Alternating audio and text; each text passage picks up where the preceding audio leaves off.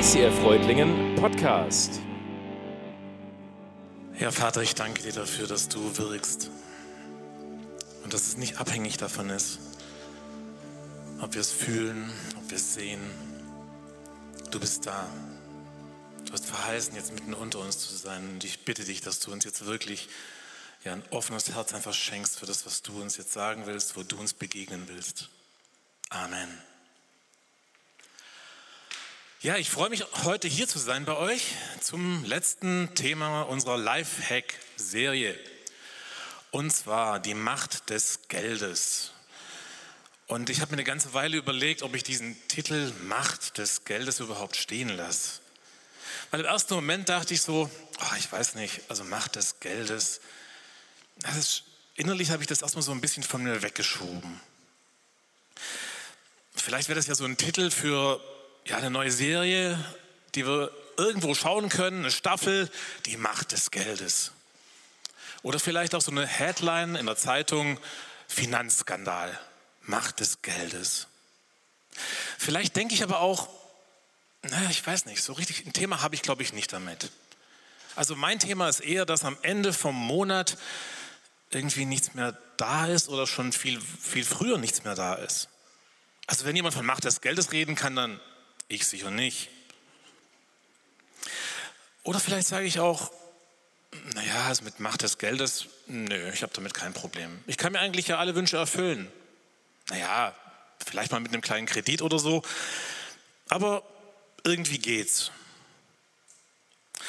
Einer, der sich auch ohne Kredite wirklich alles erfüllen konnte, war Salomo, der uns in den letzten Wochen ja immer wieder begegnet ist. Und er hat in dem Buch, direkt nach den Sprüchen, hat er im Buch Prediger Folgendes geschrieben. Wer geldgierig ist, bekommt nie genug. Und wer den Luxus liebt, hat immer zu wenig.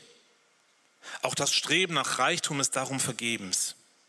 Je reicher einer wird, umso mehr Leute scharen sich um ihn, die auf seine Kosten leben wollen. Der Reiche kann seinen Besitz zwar bestaunen, aber sonst hat er nichts davon. Wer hart arbeitet, der kann gut schlafen, egal ob er viel oder wenig zu essen hat.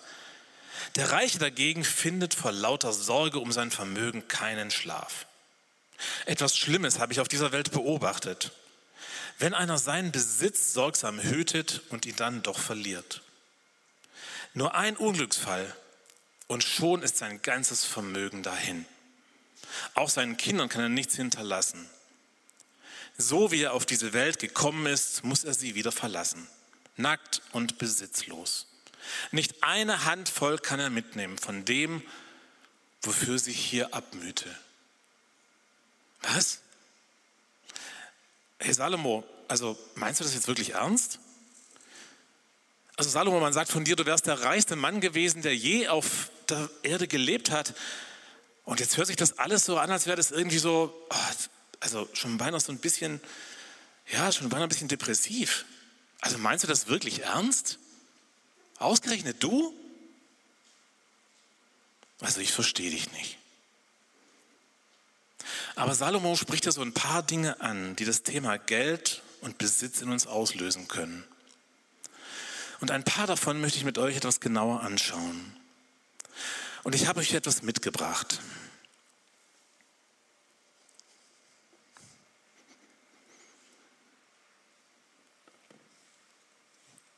Eine Blackbox. Und diese Blackbox, die soll jetzt mal so unser Gehirn darstellen. Und es gibt also so verschiedene Dinge, die das Thema Geld in uns auslösen kann. Zum Beispiel Angst. Das Thema Geld kann Angst in uns auslösen. Und ich habe mir so in den letzten Tagen und Wochen, habe ich mir mal so die Wirtschaftsnachrichten angeschaut. Preise wieder gestiegen, die Wirtschaft eingebrochen aufgrund von Corona. Und das sind jetzt alles irgendwie News, die sind jetzt nicht so optimistisch. Die deuten jetzt nicht darauf hin, dass sich da irgendwas schnell ändern könnte.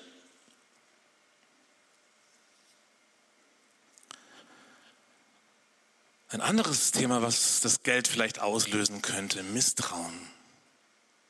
Ja, vielleicht auch das Thema Misstrauen deswegen, Ja, weil wir nicht genau wissen, ob Gott uns versorgt, ob es Gott wirklich gut mit uns meint.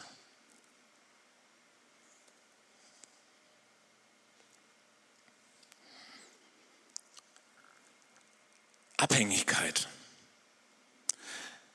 Ja, auch so ein Thema. Und jetzt sagst du vielleicht, hey, Moment mal, das löst es never ever in mir aus. Also ich bin doch nicht abhängig. Aber hast du schon mal versucht, auf was zu verzichten? Also vielleicht auf ganz kleine Dinge. Mal auf Kaffee, Zucker, auf dein Auto. Oder versuch doch mal einen Tag lang ohne dein Smartphone aus dem Haus zu gehen.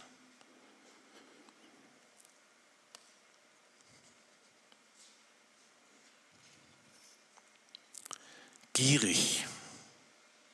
Und jetzt sagst du, hey, jetzt hör auf, komm. Also gierig. Ich bin doch nicht gierig. Aber überleg mal, solltest du schon mal mehr Geld ausgegeben haben, als dir zur Verfügung steht, bist du gierig. Gierig zu sein bedeutet, ich muss etwas unbedingt haben. Koste es, was es wolle. Dieses neue Smartphone oder dieser ultramoderne, smart home taugliche, selbstkochende, selbstreinigende Küchen-Allrounder. Das Ding muss her. Koste es, was wolle. Ich muss es haben. Und ist ja auch kein Problem. Ich kann es mir irgendwie finanzieren. Aber wenn wir es dann haben, dann merken wir irgendwann, die Argumente, die vor dem Kauf dafür gesprochen haben, die zählen auf einmal nicht mehr so. Die verblassen. Auch ein Punkt mit dem, im Zusammenhang mit dem Thema Geld, das es in dir auslösen kann, Gleichgültigkeit. Du sagst, naja, also ich weiß zwar so ungefähr, was so bei mir reinkommt, ja, aber was so rausgeht, oh, ich weiß nicht. Irgendwie wird es schon funktionieren.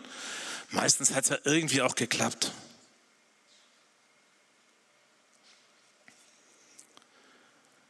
Oder Neid. Und jetzt mal Hand aufs Herz. Kennst du jemanden, der etwas hat, was du auch gerne hättest? Also jetzt mal Hand hoch. Ja klar. Klar. Es gibt Dinge, die ich auch gerne hätte. Und da gibt es sicherlich noch mehr so Dinge, die das Thema Geld in uns auslösen kann. Und das sind alles Dinge, die uns unfrei machen können. Dinge, die unser Herz und unsere Gedanken einnehmen wollen. Und Jesus spricht dieses Thema immer wieder an. 15 Prozent aller Stellen, wo Jesus, was, von allem, was Jesus sagte, hat mit Geld und Besitz zu tun. Und das ist weit mehr, als dass er über Himmel und Hölle gesprochen hat. Aber warum? Warum ist Jesus dieses Thema Geld, Besitz so wichtig? Weil er uns was wegnehmen will? Weil er sagt, hey, ich will dein Geld? Nein, Jesus will, dass wir frei werden. Und gerade auch in diesem Bereich der Finanzen und des Besitzes. Er will mich segnen und beschenken. Aber meine Vorstellung von Segen und von beschenkt werden ist manchmal ehrlich gesagt ziemlich schräg. Und als ich diese Message vorbereitet habe, poppt so mein E-Mail-Account auf von einem Anbieter, wo es von A bis Z wirklich alles zu geben scheint. Sonderangebot. Und für einen ganz kurzen Moment zucke ich und denke, Moment, nee, ich glaube, ich habe es noch nie vermisst. Moment, wie war das mit der Gier? Also wie können wir dahin kommen, dass wir diese Freiheit erleben? Gottes Weg dahin ist ein anderer als den, den wir kennen, so aus dem, was wir in der Gesellschaft erleben. Und weil Gottes Weg ein anderer ist, ist dieser Weg für uns auch nicht intuitiv. Da ist dieser Weg auch nicht so, dass wir ihn sofort verstehen oder sogar umsetzen würden. In Jesaja 55 lesen wir, denn meine Gedanken sind nicht eure Gedanken und eure Wege sind nicht meine Wege, spricht der Herr. Sondern so viel der Himmel höher ist als die Erde, so sind auch meine Wege höher als eure Wege und Gedanken als eure Gedanken. Das heißt auch der Weg um uns auch beim Thema Finanzen und Besitz in die Freiheit zu führen, ist anders als den Weg, den wir kennen. Und deswegen brauche ich immer wieder Gottes Wort. Deswegen brauche ich immer wieder den Heiligen Geist, um das zu erkennen. Und ich muss Gott vertrauen. Also lasst uns das mal genauer anschauen, wie diese Prinzipien aussehen, die Jesus uns zeigt. Und hier lesen wir in Matthäus 6. Häuft in dieser Welt keine Reichtümer an. Sie werden nur von Motten und Rost zerfressen oder von Einbrechern gestohlen. Sammelt euch viel mehr Schätze im Himmel, die unvergänglich sind und die kein Dieb mitnehmen kann. Wo nämlich euer Schatz ist, da wird auch euer Herz sein. Sagt Jesus damit, dass Reichtum oder Geld grundsätzlich schlecht ist? Nein, das sagt er nicht. Aber wir müssen einfach wissen, sie haben keinen Bestand. Auch wenn mein Auto vielleicht voll verzinkt ist, komplett aus Carbon, aus, aus superfestem Carbon wäre oder wenn dein Kleiderschrank absolut 100% mottenfrei ist. Es hat keinen Bestand. Salomo schreibt in den Sprüchen, schneller als ein Adler fliegen kann, ist dein Geld plötzlich weg. Wie gewonnen, so zerronnen.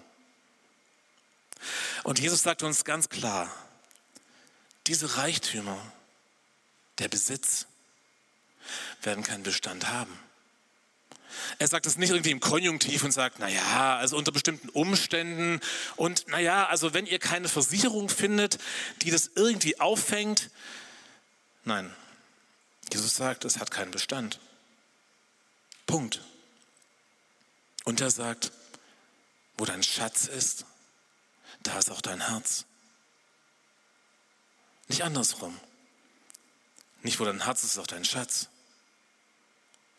Das heißt, da wo deine Sehnsüchte, wo deine Prioritäten sind, in was du rein investierst, in was du dein Herz legst, da wird dein Herz hingehen. Also mit anderen Worten, schau mal deine Überweisungen an oder deine Kreditkartenabrechnung. Wo liegen deine Prioritäten? Wohin geht dein Herz? Und lass mich mal ein anderes Beispiel machen, um es zu verdeutlichen. Mal angenommen, du hast Geld und sagst, hey, mit diesem Geld will ich jetzt Aktien kaufen. Und zwar von einem großen Autokonzern. Und was wird jetzt passieren? Also, du vergisst, dass du da irgendwie Geld investiert hast und du, ja, du, du schaust erst ein paar Jahre mal wieder diesen Autokonzern an und ach, was da in der Zwischenzeit passiert ist, ist nicht so schlimm. Nein, natürlich nicht. Du wirst alles verfolgen, was passiert in diesem Autokonzern. Du wirst die Entwicklung verfolgen. Du wirst die Nachrichten anschauen. Wenn es um diesen Autokonzern geht, dann wirst du genau hinhören und genau hinschauen. Und genauso wird es auch sein, wenn du mit deinen, mit deinen Ressourcen Menschen in Not hilfst. Du wirst dich dafür interessieren, wie es ihnen geht. Du wirst dich dafür interessieren, was für Möglichkeiten es noch gibt, sie weiter zu unterstützen. Wie du ihnen weiterhelfen kannst.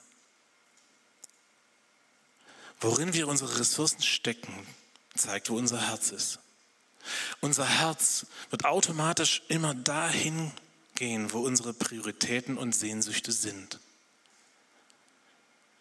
Das heißt, die Frage ist, ist mein Schatz an der richtigen Stelle? Wenn nicht, dann kann es nämlich auch sein, dass wir irgendwo rauskommen, wo wir wirklich nicht hin wollen. Und jetzt fragst du dich vielleicht, ja, was heißt denn das jetzt? Ich habe vorhin gesagt, Gottes Weg ist ein anderer als den, den wir kennen. Denn wenn es um Finanzen geht, dann dreht Gott das Ganze.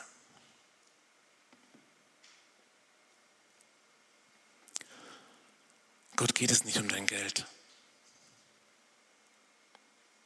Gott geht es um dein Herz. Also ist die Frage, woran hängt dein Herz? In 1. Johannes steht, liebt nicht diese Welt. Hängt nicht euer Herz an das, was zur Welt gehört. Wenn jemand die Welt liebt, hat die Liebe zum Vater keinen Raum in seinem Leben. Und mit Welt ist jetzt nicht die Erde oder die Menschheit an sich gemeint, sondern das, was uns davon abhält, Gott von Herzen zu lieben, was uns von ihm wegführt. Und deswegen sagt Jesus, Kein Knecht kann zwei Herren dienen. Entweder er wird den einen hassen und den anderen lieben oder er wird an, den, an dem einen hängen und den anderen verachten. Ihr könnt nicht Gott dienen und dem Mammon.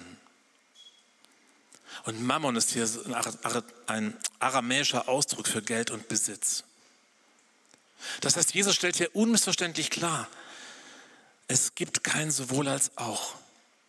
Ich diene entweder Gott oder dem Mammon. Und das heißt auch hier, da wo mein Schatz ist, da wird mein Herz hingehen. Entweder zu Gott oder zum Geld und Besitz. Versuche mal gleichzeitig nach rechts und zu links, nach links zu gehen. Das geht nicht. Und genauso wenig kann das dein Herz.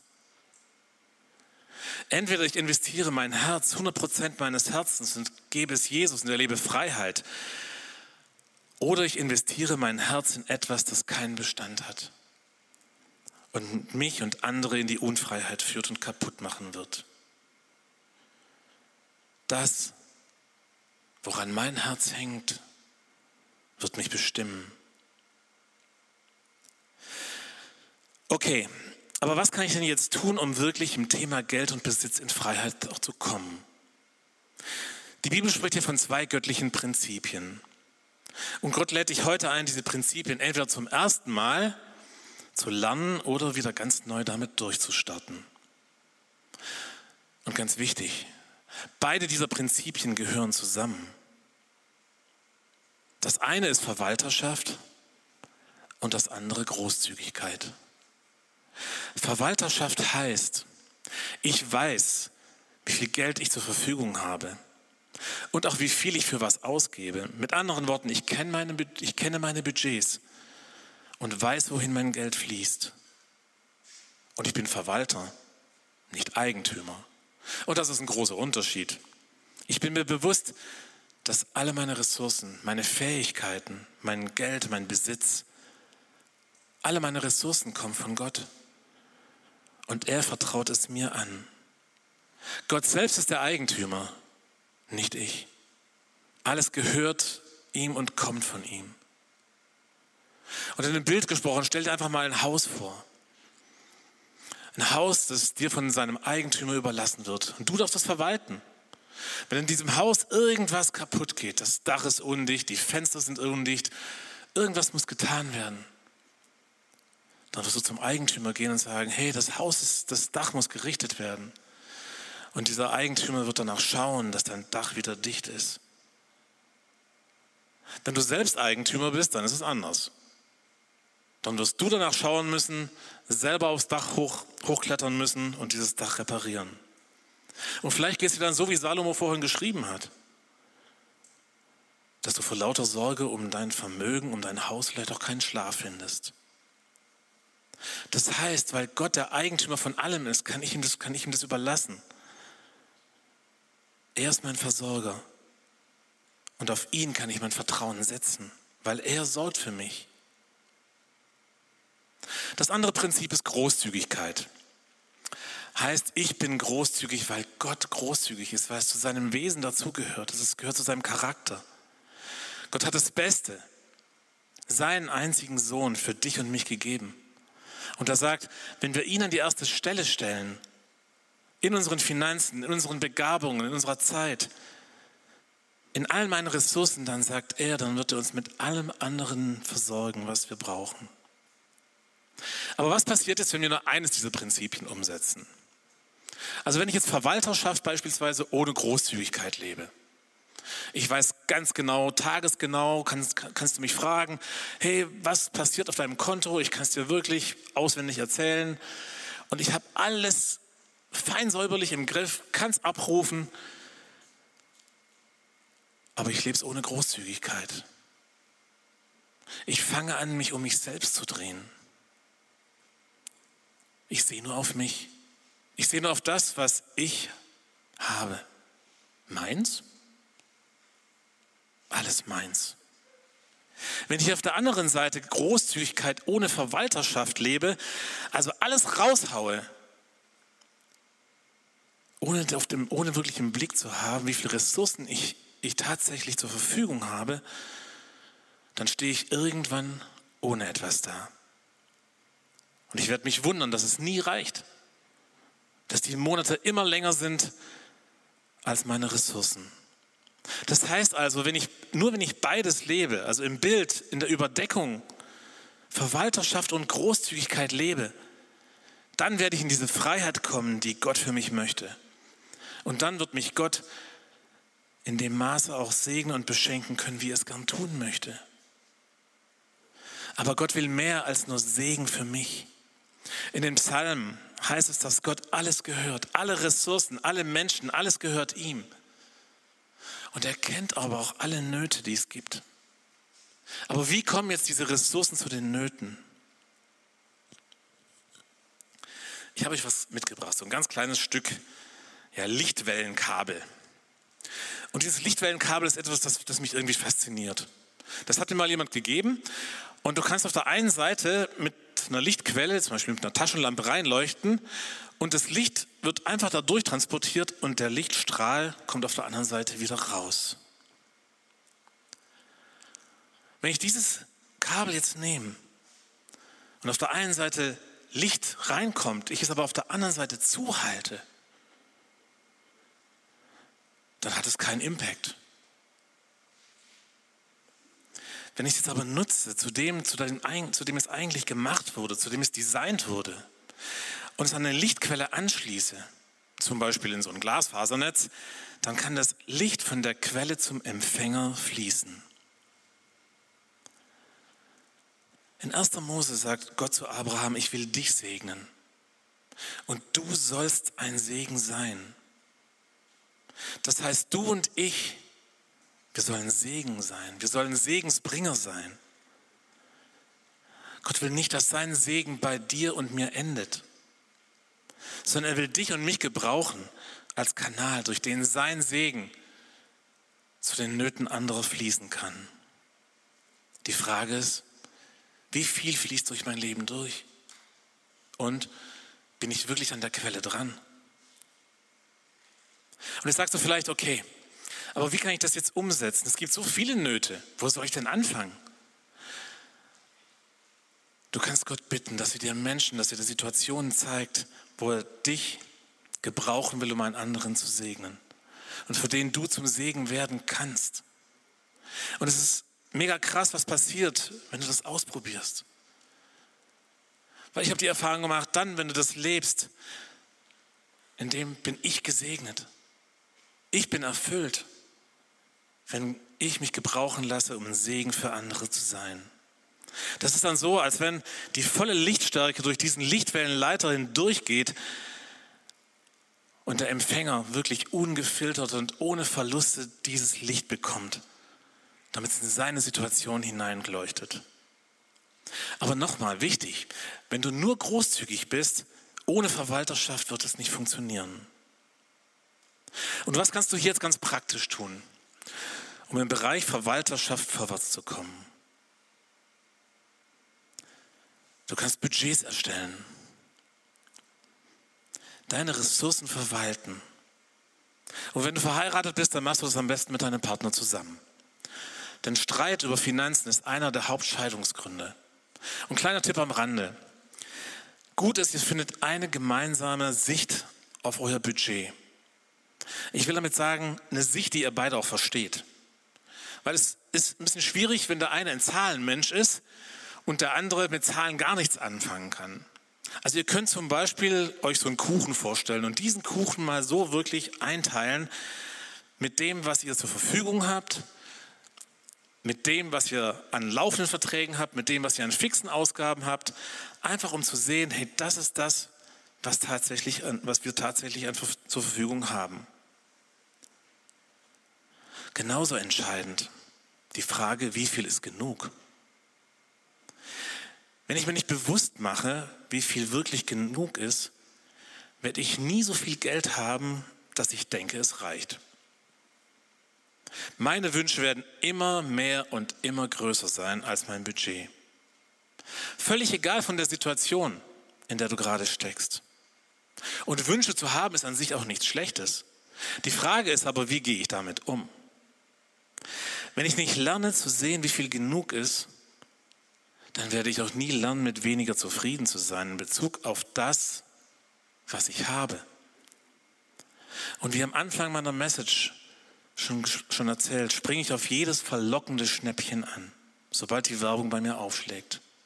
Und mit jedem Mal werde ich unfreier. Und jetzt aufgepasst. In Philippa 4 sagt Paulus, nicht, dass ich etwas gebraucht hätte. Ich habe gelernt, mit dem zufrieden zu sein, was ich habe. Ob ich nun wenig oder viel habe, ich habe gelernt, mit jeder Situation fertig zu werden. Ich kann einen vollen oder einen leeren Magen haben, Überfluss erleben oder Mangel leiden. Denn alles ist mir möglich durch Christus, der mir die Kraft gibt, die ich brauche. Er sagt hier, alles ist mir möglich durch Christus. Wann? Wenn ich gelernt habe, mit dem zufrieden zu sein, was ich habe. Gott sagt, wenn ich lerne, mit weniger zufrieden zu sein und zu haushalten und ihm zu vertrauen, dann wird er mich übernatürlich segnen.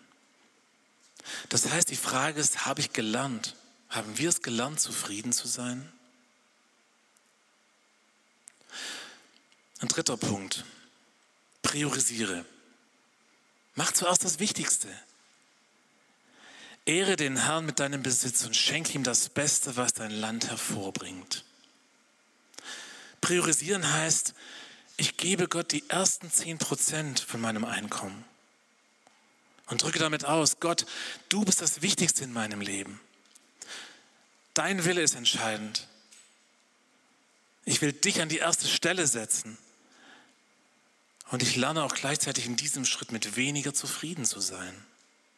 Und ich gebe dir nicht das, was übrig bleibt am Monatsende, sondern ich gebe dir das Erste, das Beste. Und ich ehre dich mit meinem Besitz. Wo dein Schatz ist, da wird dein Herz sein. Die Frage ist, soll mein Herz an Dingen hängen, die keinen Bestand haben? Und die damit vielleicht Dinge auslösen, die ich euch am Anfang hier gezeigt habe? Oder gebe ich mein Herz an den, der alles, der sein Leben für mich gegeben hat, damit ich und du, damit wir wirklich frei sein können?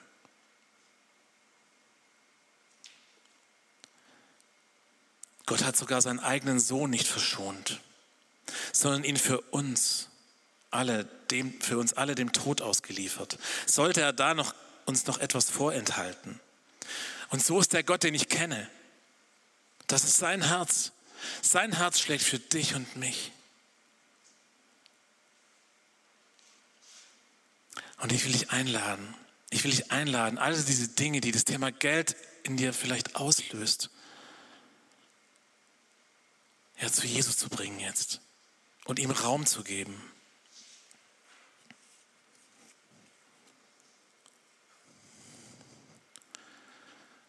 Vielleicht spürst du Angst. Vielleicht ist es das, das, das es in dir auslöst. Dann lass uns gemeinsam dafür beten, dass durch Jesus, dass du indem, du, indem du Jesus Raum gibst, dass Zuversicht und Hoffnung in dein Leben kommt.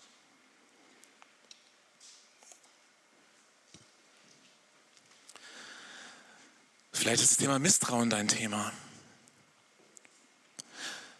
Wenn das Thema Misstrauen ist und du nicht weißt, ob Gott dich versorgt, dann ist dein erster Schritt vielleicht, dass du Gottes Prinzipien anfängst umzusetzen. Entweder du gehst den ersten Schritt in Sachen Verwalterschaft oder du gehst den ersten Schritt in Richtung Großzügigkeit. Und du kannst Jesus bitten, dass er dir zeigt, ja, dass dein Leben wirklich in seiner Hand ist dass er dich versorgt mit allem, was du brauchst.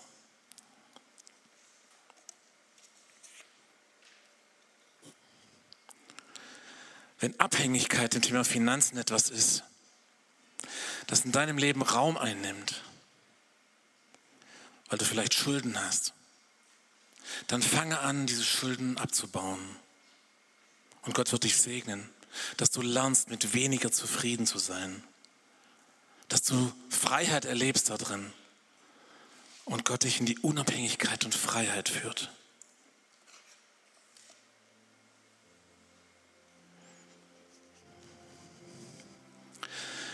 Gierig zu sein. Gierig zu sein ist etwas, das wir alle kennen. Und hier könnte ein erster Schritt sein, dass du vielleicht ganz bewusst auf Dinge verzichtest. Dass du lernst zu sehen, hey, wie viel ist genug? Und dass du dein Herz Jesus hinhältst und dir zeigt, hey, wie kann ich mit meinen Ressourcen Segensbringer sein? Wie kann Segen durch mich hindurchfließen zu den Nöten anderer?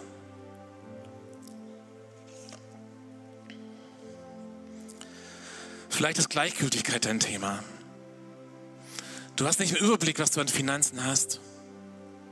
Du weißt so ein bisschen, was reinkommt, aber du weißt es nicht, wo es hingeht.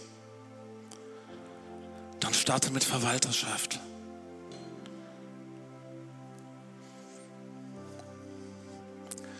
Oder vielleicht ist Neid ein Thema.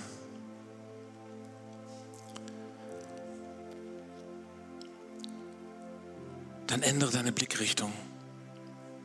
Fang an die Menschen, wo du sagst, hey, der hat was, was ich gerne hätte. Fang an, diese Menschen zu segnen. Bete für sie. Und Gott wird dein Herz verändern. Ja, dass du, dass du siehst, ja, wie die Freude sein kann, wenn du dich mit ihnen mitfreust. Und Jesus, ich danke dir dafür, dass du, ja, dass du das Thema Geld nicht einfach außen vor gelassen hast. Und dass du nicht einfach nur uns ja, da im Unklaren lässt, wie deine Vorstellung ist. Und ich danke dir, Herr, dass es dir nicht darum geht, wirklich um unser Geld und, und den Besitz, sondern dass es dir um unser Herz geht. Dass du willst, dass wir frei sind. Und Jesus, du weißt jetzt, was jeden Einzelnen von uns gerade irgendwo ja, berührt, was jeden von uns vielleicht auch irgendwie angesprochen hat, von diesen Dingen, die das Thema bei uns auslöst, da wo Angst ist, da bitte ich dich, dass du wirklich diese, in diese Angst hineinkommst dass du das, das Herz wirklich füllst einfach mit deiner Liebe, mit deinem Frieden, dass wirklich Zuversicht entstehen kann. Und da, wo wir noch nicht verstanden haben, noch nicht gelernt haben, mit weniger zufrieden zu sein, wo wir nicht, ja, es noch nicht, auf dem, noch nicht verstanden haben, deine Prinzipien umzusetzen, da bitte ich dich, dass du uns segnest, dass wir erste Schritte gehen, um die Freiheit zu erleben, die du für uns möchtest.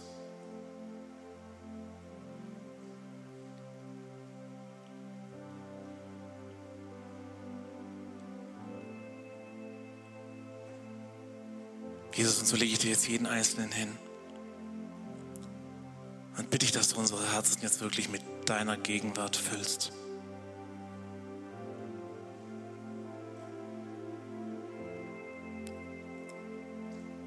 Amen. Vielen Dank fürs Zusehen. Weitere Infos unter icf-reutlingen.de